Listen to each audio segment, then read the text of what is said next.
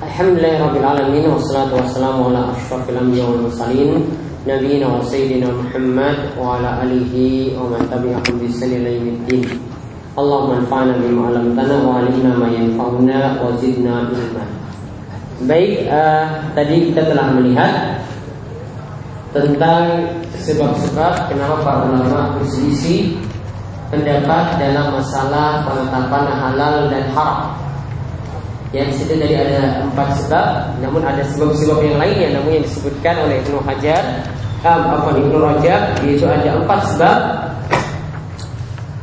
Yaitu yang pertama karena nasnya yang masih samar atau sedikit yang mengetahuinya. Dan sebagian hukum itu seperti itu. Ada yang tidak mengetahuinya itu gara-gara belum sampai dalil kepadanya Padahal sebenarnya sudah ada dalilnya, namun sedikit orang yang tahu. Contoh misalnya ada nas yang tegas yang menunjukkan haramnya kelelawar misalnya. Mungkin sebagian orang belum mendapatkan nas tersebut, namun yang lainnya sudah mendapatkan nas tadi dan ini jadi dalil yang sangat terang yang sangat jelas tentang haramnya hewan tersebut. Kemudian alasan yang kedua, sebab yang kedua karena adanya dua nas atau adanya dua dalil. Ada dalil yang menyatakan halal, ada dalil yang menyatakan haram. Kemudian yang ketiga, ada tidak ada nas tegas. Ya, jadi tidak ada nas tegas dalam masalah tersebut. Bisa jadi disimpulkan dari dalil yang umum. Bisa jadi disimpulkan dari mafhum pemahaman dari satu dalil yang menunjukkan konsekuensinya adalah seperti ini. Kemudian bisa disimpulkan dari kias. Ya, ada sebagian ulama yang pakai dalil ini, ada yang tidak pakai. Misalnya pengkiasan dalam masalah tayamum.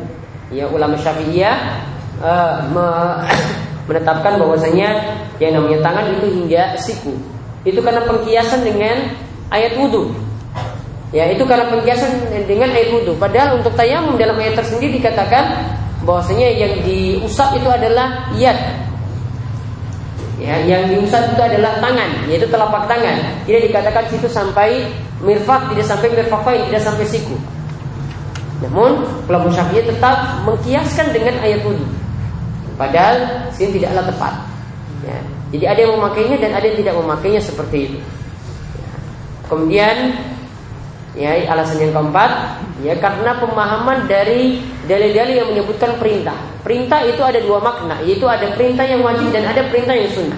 Maka ada satu perintah yang para ulama ada yang menyatakan itu wajib, ada satu perintah yang para ulama itu menyatakan hukumnya sunnah, tidak sampai wajib.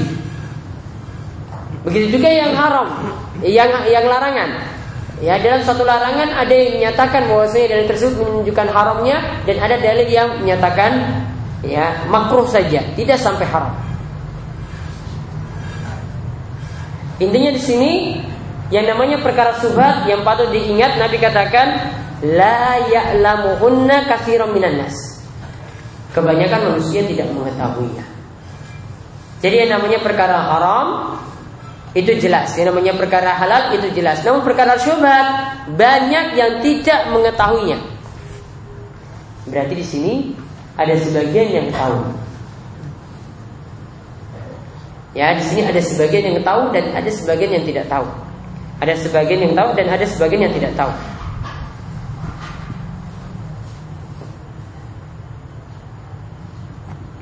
Namun dari masalah ini sendiri sebenarnya tidak ada sesuatu yang subhat. Tidak ada sesuatu yang sama. Ingat ya kalau kita sebut subhat sini maksudnya sama. Tidak ada sesuatu yang sama. Namun boleh jadi tadi alasan yang tadi kita sebutkan dalil belum nyampe. Sehingga masih sama bagi dirinya. Kalau dalil sudah sampai tidak jadi subat lagi. Ya, kalau dalil sudah sampai sudah tidak jadi subat lagi. Atau misalnya dia hanya berdalil dengan dalil umum. Untuk menyatakan hal ini sesuatu padahal kalau dia pakai dalil khusus ada dalil yang menunjukkan haramnya. Nah, ketika itu belum tahu dalil ini yang dalil khusus ini belum tahu. Maka tadi dikatakan la ya'lamuhunna kasirun minan nas. Kebanyakan orang itu tidak mengetahuinya. Berarti di sini menunjukkan ada yang tahu. Ada yang mengetahui dalilnya, ada yang dalil itu sampai sampai pada dirinya dan kebanyakan itu ada yang tidak tahu.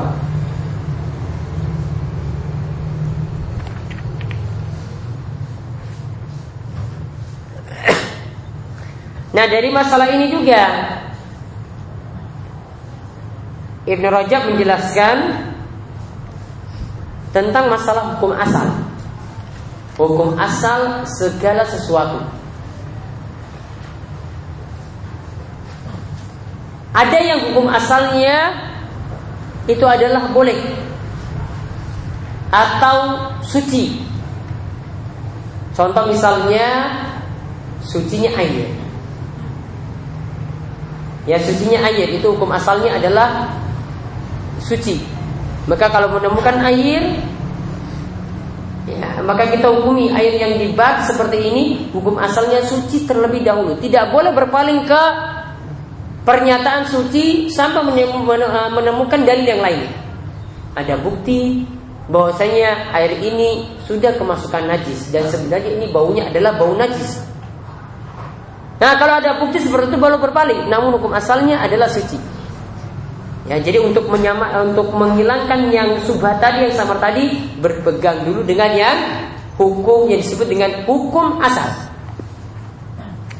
Begitu juga dalam masalah hukum asal segala sesuatu itu boleh, contohnya dalam pakaian. Kalau tadi pada air. Mengenakan pakaian ini bagaimana asalnya hukum asalnya boleh. Model ini bagaimana hukum asalnya boleh? Warna seperti ini bagaimana hukum asalnya boleh? Kecuali ada dalil yang memalingkan dari hukum asal yang menyatakan bahwasanya warna seperti ini tidak boleh. Seperti kalau pada laki-laki itu warna merah. Ya warna merah polos.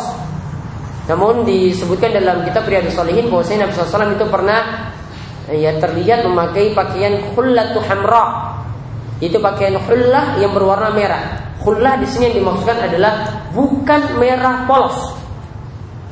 Artinya merah yang masih bercampur dengan warna lain. Namun kalau warna merah polos, nah ini tidak dibolehkan.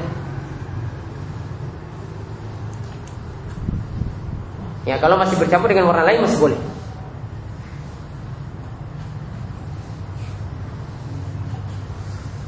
Begitu juga hukum asal yang dikatakan hukum asal segala sesuatu itu suci atau boleh. Contohnya adalah hukum asal art tanah. Ini juga hukum asalnya suci. Bisa berpaling dari situ maka harus butuh dalil. Maka nanti ini yang dapat menghilangkan sesuatu yang syubhat. Kalau kita berpegang dengan hukum asal. Namun ada satu masalah yang nanti para ulama dalam hukum asal saja berbeda. Contoh misalnya dalam masalah hukum asal daging hewan. Kalau Ibnu Rajab di menyatakan bahwasanya hukum asal daging hewan itu haram. Ini juga yang jadi uh, disetujui oleh Syekh Abdurrahman bin Nasr Asadi. Hukum asal daging itu haram.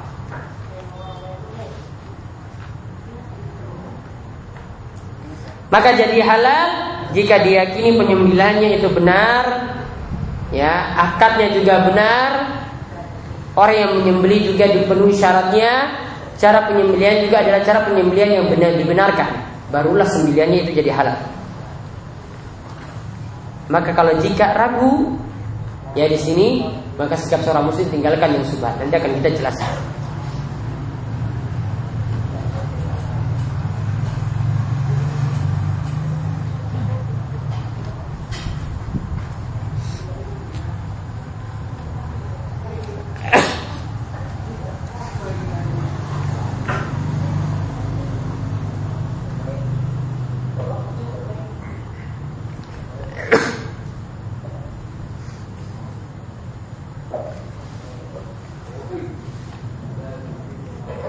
Nah tentang masalah subhat lagi, ya di sini yang jadi pembahasan kita lagi yang penting tentang masalah harta halal dan haram.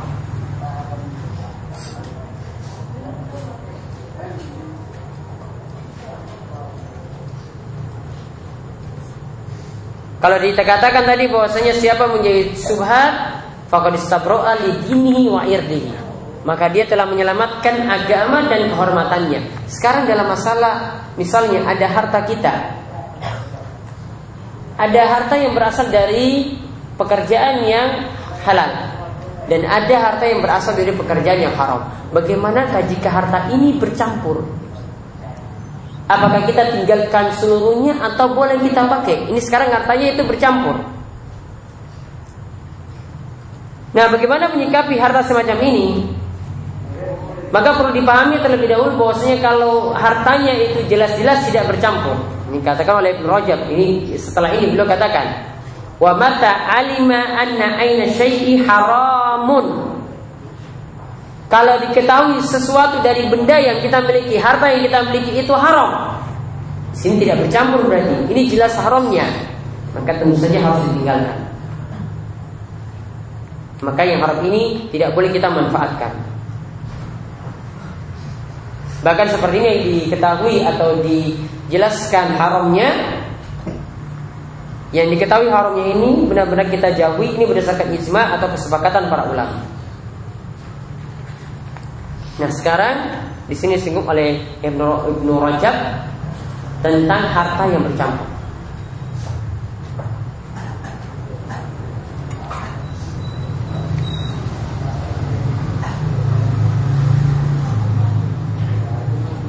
Nah bisa jadi pada harta seorang kata Ibnu Rajab pada hartanya itu kebanyakannya itu haram. Berarti masih ada yang halal. Kebanyakannya itu haram. Berarti masih ada yang halal. Maka beliau nukilkan perkataan Imam Ahmad. Sini ada beberapa perkataan Imam Ahmad dalam menyikapi hal ini. Imam Ahmad per, uh, di sini disebutkan pertama kali menyebutkan bahwasanya Imam Ahmad mengatakan maka harta yang seperti ini jika kebanyakannya itu haram dari hartanya 100% itu 80 persennya itu hasil judi ya 80 persennya itu hasil judi. Maka Imam Ahmad mengatakan hendaklah hal tersebut ditinggalkan, dijauhi.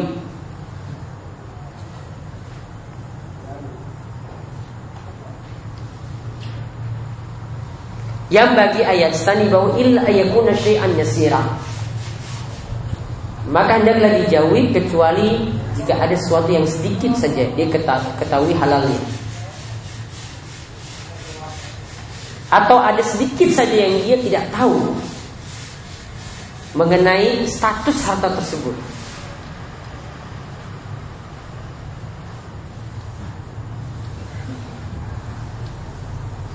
Nah sekarang bagaimana jika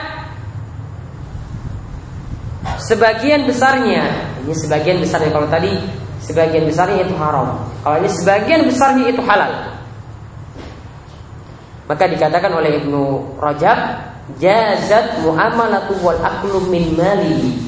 Boleh memanfaatkan harta tersebut untuk muamalah dan boleh makan dari harta tersebut. Ada di sini beliau sebutkan riwayat dari Al Haris dari Ali. Bahwasanya dia mengatakan tentang harta yang bercampur seperti ini yang mayoritasnya itu adalah halal la ba'sa seperti itu tidak ada masalah. Itu di disyaratkan jika mayu'tikum minal halal aksar mimma yu'tikum minal haram. Jika yang halalnya itu lebih baik daripada yang haram. Ketika itu masih bisa dimanfaatkan alasannya di sini karena Nabi SAW dan para sahabat itu biasanya bermuamalah dengan orang musyrik dan ahli kitab dan mereka tahu bahwasanya orang musyrik dan ahli kitab itu biasa bermuamalah juga dengan yang haram. Namun tetap mereka bermuamalah dengan mereka. Nah sekarang ya berarti yang pertama tadi ya yang jelas uh, kebanyakan itu haram maka ditinggalkan menurut Imam Ahmad. Kemudian kalau yang kedua yang jelas yang halalnya lebih banyak maka boleh dimanfaatkan. Kemudian sekarang yang ketiga ya 50-50 Jadi separuh itu halal, separuh itu haram. Maka kata Ibnu Rajab wal wara' tarkuhu. Sikap wara, sikap kehati-hatian ditinggalkan.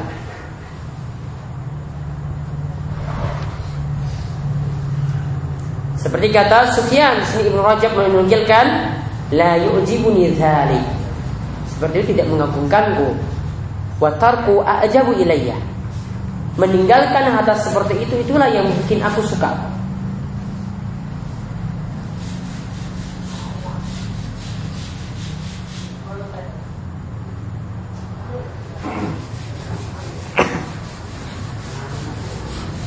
Dan Imam Ahmad punya perkataan yang lainnya. Di sini ada rincian yang lainnya dari Imam Ahmad. Ya, di sini ada rincian yang lainnya dari Imam Ahmad yaitu tentang harta yang yang masih samar halal dan haramnya. Yaitu yang kita bahas yang ketiga tadi, 50-50 halal dan haramnya. Di sini Imam Ahmad mengatakan ingkanal malu kathiran jika harta tersebut banyak. Ini kan tadi kita bahas 50-50 ya.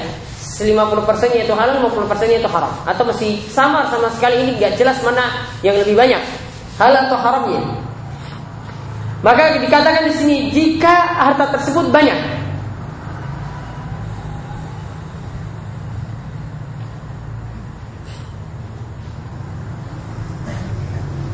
Maka harta yang haram ya, harta yang dia duga haram itu dia keluarkan. Atau yang ukurannya itu haram dia itu keluarkan. Dan sisanya dia manfaatkan. Dan jika hartanya banyak ini berarti tidak disia-siakan harta tersebut. Kira-kira 50 persennya dia pakai 50 persennya tidak dia pakai. Kalau samar sama sekali. Itu maksud maksudnya. Nah di sini beliau sebutkan lagi wa in kanal malu kalau hartanya itu sedikit. Kalau hartanya itu sedikit, ijtanabu kullahu, maka ditinggalkan semuanya. Ya, maka ditinggalkan semuanya. Karena kalau sedikit ya sama kalau misalnya uh, ada air yang sedikit terkena najis. Ya, air yang sedikit terkena najis. Kalau masih ragu-ragu ini berubah atau tidak, ya mendingan ditinggalkan saja. Karena kemungkinan di situ berubah. Nah, sama dengan itu kalau harta ini hartanya itu cuma sedikit dan kita masih samar situ mana yang halal atau haramnya tidak jelas apakah fiti-fiti atau berapa pokoknya ketika itu ditinggalkan karena sedikit. Karena kalau yang ini ditinggalkan maka lebih menyelamatkan. Tadi kata Nabi SAW menyelamatkan agama dan juga menyelamatkan kehormatan kita. Beda kalau harta tersebut banyak. Namun di sini sebagian ulama Hambali menyatakan sikap dari Imam Ahmad di sini untuk menunjukkan warok saja. Kenapa yang sedikit tadi itu ditinggalkan? Ya, ini cuma menunjukkan sikap orang saja. Beliau benar-benar hati-hati untuk memanfaatkan harta yang masih tidak jelas tadi yang jumlahnya sedikit.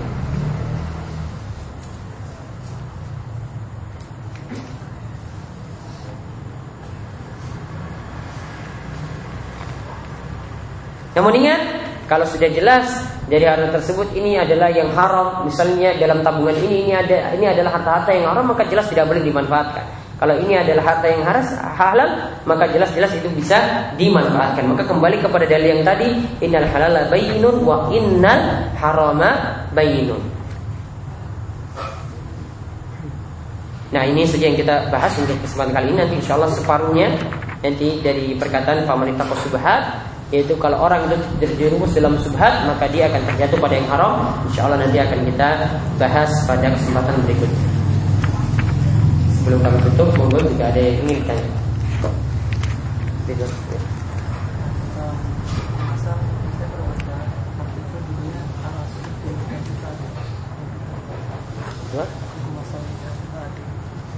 Hukum asal nikah itu taat.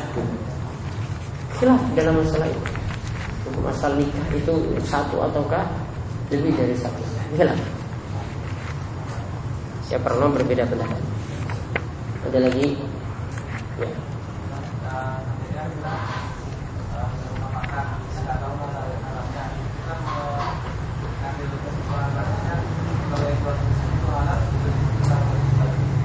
dengan sesama muslim harus bersikap husnuzon. Ya, sebagaimana Nabi SAW itu pernah disodorkan daging oleh para sahabat dan di sini para sahabat menyatakan kami dapat dari orang lain dan kami tidak jelas apakah daging ini itu dibacakan Bismillah ataukah tidak.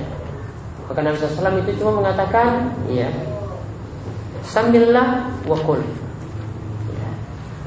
Bacalah nama Allah yaitu sebutlah Bismillah lalu kau makan. Ya, bacalah Bismillah dan engkau makan. Maka di sini menunjukkan bahwasanya yang namanya uh, makanan yang ada di tengah-tengah kaum muslimin sikap kita adalah bersikap husnuzon. Kita berprasangka baik makanan itu halal. Ya, ini yang Nabi SAW ajarkan dalam hadis ini. Yang lainnya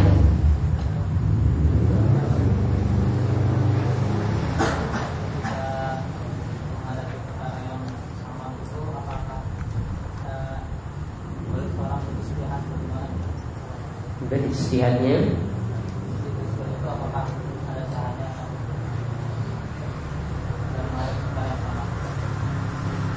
Nanti ada dalam perkara yang samar ini kita dituntut untuk mengetahui ilmunya terlebih dahulu.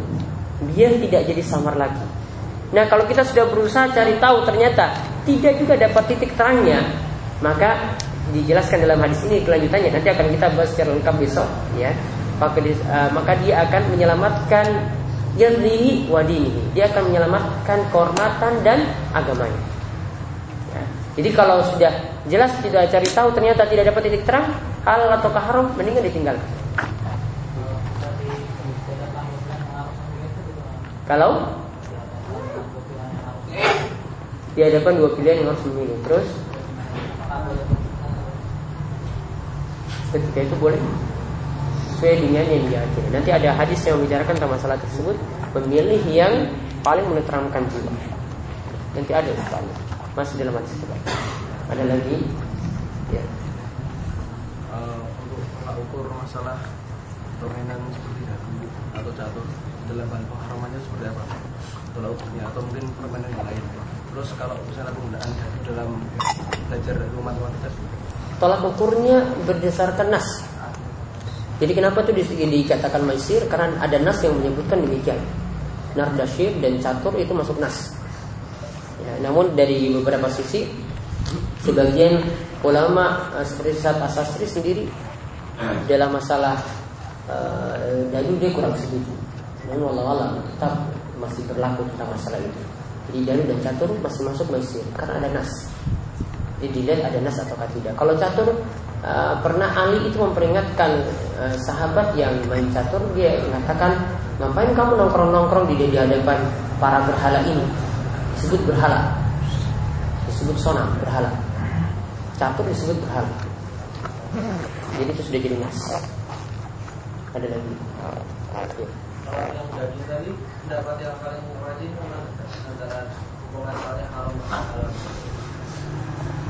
pendapat yang lebih tepat hukum asalnya halal. Karena berdasarkan hadis yang tadi saya sebutkan, para sahabat menyodorkan daging ke hadapan Nabi. Ya, kemudian ditanyakan ini halal, ini boleh kami makan atau tidak? Nabi SAW mengatakan husnuzon seperti itu dan para ulama dari dalil ini menyatakan bahwasanya hukum asal daging itu halal. Artinya hukum asal makanan ya itu adalah halal.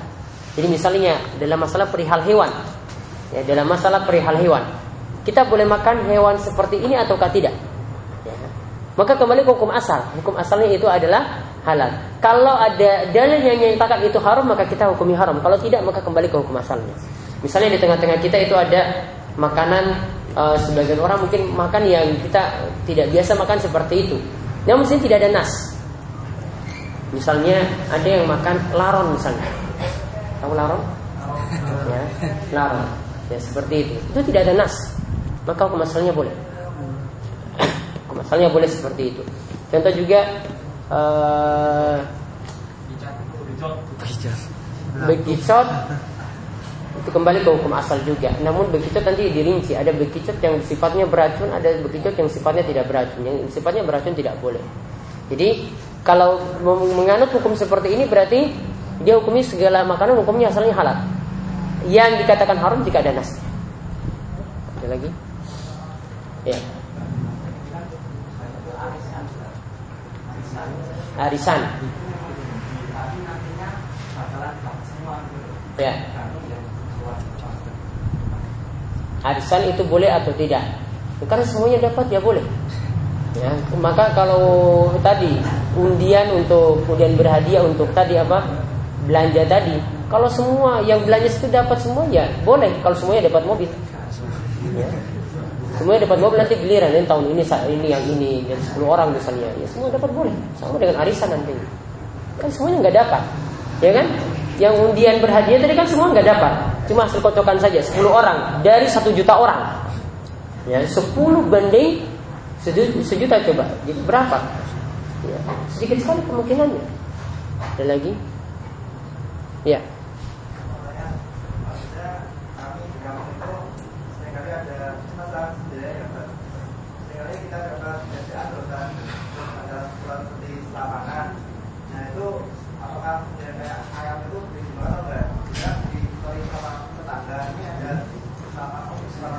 asalnya makanan yang halal. Asalnya makanan yang halal, tidak ada dalil untuk mengharamkannya. Ada lagi? Ya. Kalau masalah kupon tadi kan, kupon diberikan ke mahasiswa nggak akan bayar dalam acara apa itu? Apakah kita sebagai nasabah atau sebagai apa? Dilihat dulu kaitannya. Kalau tidak ada kaitan apa-apa, cuma dikasih kupon saja, nggak masalah. Ya. Harus dilihat dulu kaitannya. Kalau cuma dikasih cuma ini untuk ini, nanti sebentar saya kocok, kemudian nanti akan diberi hadiah. Tidak ada masalah seperti itu. Namun kalau ada maksudnya misalnya, wah ini karena jadi nasabah di bank ini. Kemudian ini masing-masing yang punya tabungan di atas sekian juta rupiah, nah dikasih kupon. Nah ini ada maksud maksudnya di situ. Bisa jadi kupon tadi ini adalah diambil dari uh, selama kita bertahun-tahun di situ, diambil dari situ pemanfaatannya. Nah, jadi dilihat dulu. Kalau tidak sangkut pautnya tidak ada masalah. Ada lagi? Ya. Kalau door price itu? Ya. Door price. Door price sepeda gembira atau gerak jalan yang ada pakai uang pendaftaran nggak? Kalau pakai uang pendaftaran ya sama dengan orang judi. Ya tapi judinya dikemas dengan sepeda gembira. Kalau cuma kita kalau tidak ada uang pendaftaran seperti tadi ditanyakan tidak ada sangkut paut apa apa kita cuma ikut lomba saja. Kemudian nanti dari pihak ketiga yang kasih tanpa kita bayar sama sekali. Boleh? Ya, namun kalau sejak awal ditawari 50 ribu nanti setiap yang ikut. Itu sama saja kita pasang taruhan 50 ribu sama. Ya. Kalau dulu itu orang sambil nongkrong pakai kartu kemudian pasang 50 ribu. Kalau ini pakai sepeda. Bedanya cuma di situ. Ini pakai sepeda jalan-jalan. Cuma diputar aja. Sama saja dengan judi. Namun diputar saja. Kalau tadi cuma nongkrong pakai kopi ada yang ngerokok. Kalau ini pakai sepeda gitu Nanti kembali ke pembahasannya nanti orang musik juga bantah seperti lagi. Kami tidak sembah berhala, ya. Kami sembah orang soleh. Sama hakikatnya sama. Ada lagi, ya. Mancing ikan, bentuknya bagaimana? Hah? Iya bentuknya uh, ketika masuk transaksinya seperti apa, ikan yang diperoleh seperti apa? Uh, masuk 50 ribu misalnya uh, satu jam terserah dapat atau tidak pokoknya bayar 50 ribu gitu. Ya kalau dapat banyak ya syukur kalau tidak ya ya sudah. Hapus gitu ya. Kalau itu gorong. Ya.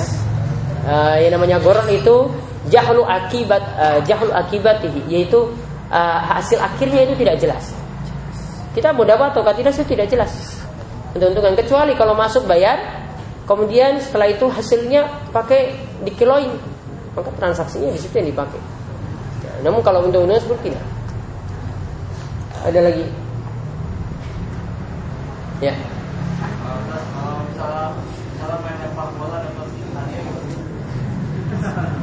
Lempar bola.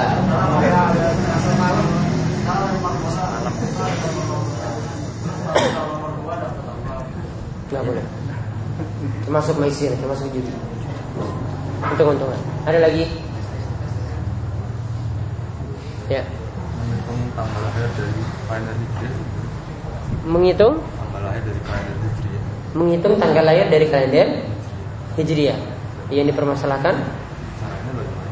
Caranya bagaimana? Buka di Google cari konversi tanggal Hijriah. Itu nanti dapat. Ya?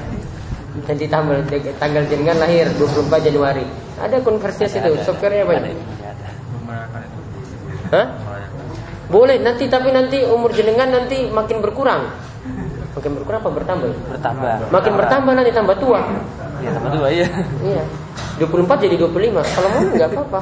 Tapi kan di sini biasanya pakai kalender apa untuk kita daftar KTP ya pakai kalender yang biasa. Boleh seperti itu, tapi lihat di Google, tanya sama Mas Google aja nanti. Ya. Kalau pajak sama retribusi itu masuknya apa? Pajak sama distribusi masuk. Ret- Retribusi. Nah, Masuknya itu apakah dalam haram, haram atau subhat? itu masuk pemungutan liar. Ya. Masuk pemungutan liar. Ada termasuk di antara dosa besar yang disebutkan oleh eh, Imam Zahabi di Al-Kabair, dia masukkan pemungutan liar itu dalam dosa besar. Terus kalau misalnya digaji dari situ, misalnya kayak prajurit eh, dapat gaji dari negara dari hasil Dapat gaji dari negara dari hasil pajak dari pajak. Kan biasanya bercampur. Bukan harta murni haram. Bercampur antara halal dan haram. Maka tadi kesimpulannya kalau harta dan halal dan haram bercampur gimana? Boleh dimanfaatkan. Ada lagi? Ya beasiswa dari bank sebaiknya tidak dimanfaatkan Walaupun asalnya orang yang makan riba dia salurkan harta pada orang lain dengan cara yang halal tetap bisa dimanfaatkan. Namun waroknya tidak dipakai. Waroknya tidak dimanfaatkan. Nah itu saja yang bisa kita sampaikan untuk pertemuan malam hari ini. Subhanallahumma bihamdika, anta, astaghfiruka wa atubu ilaik. Assalamualaikum warahmatullahi wabarakatuh.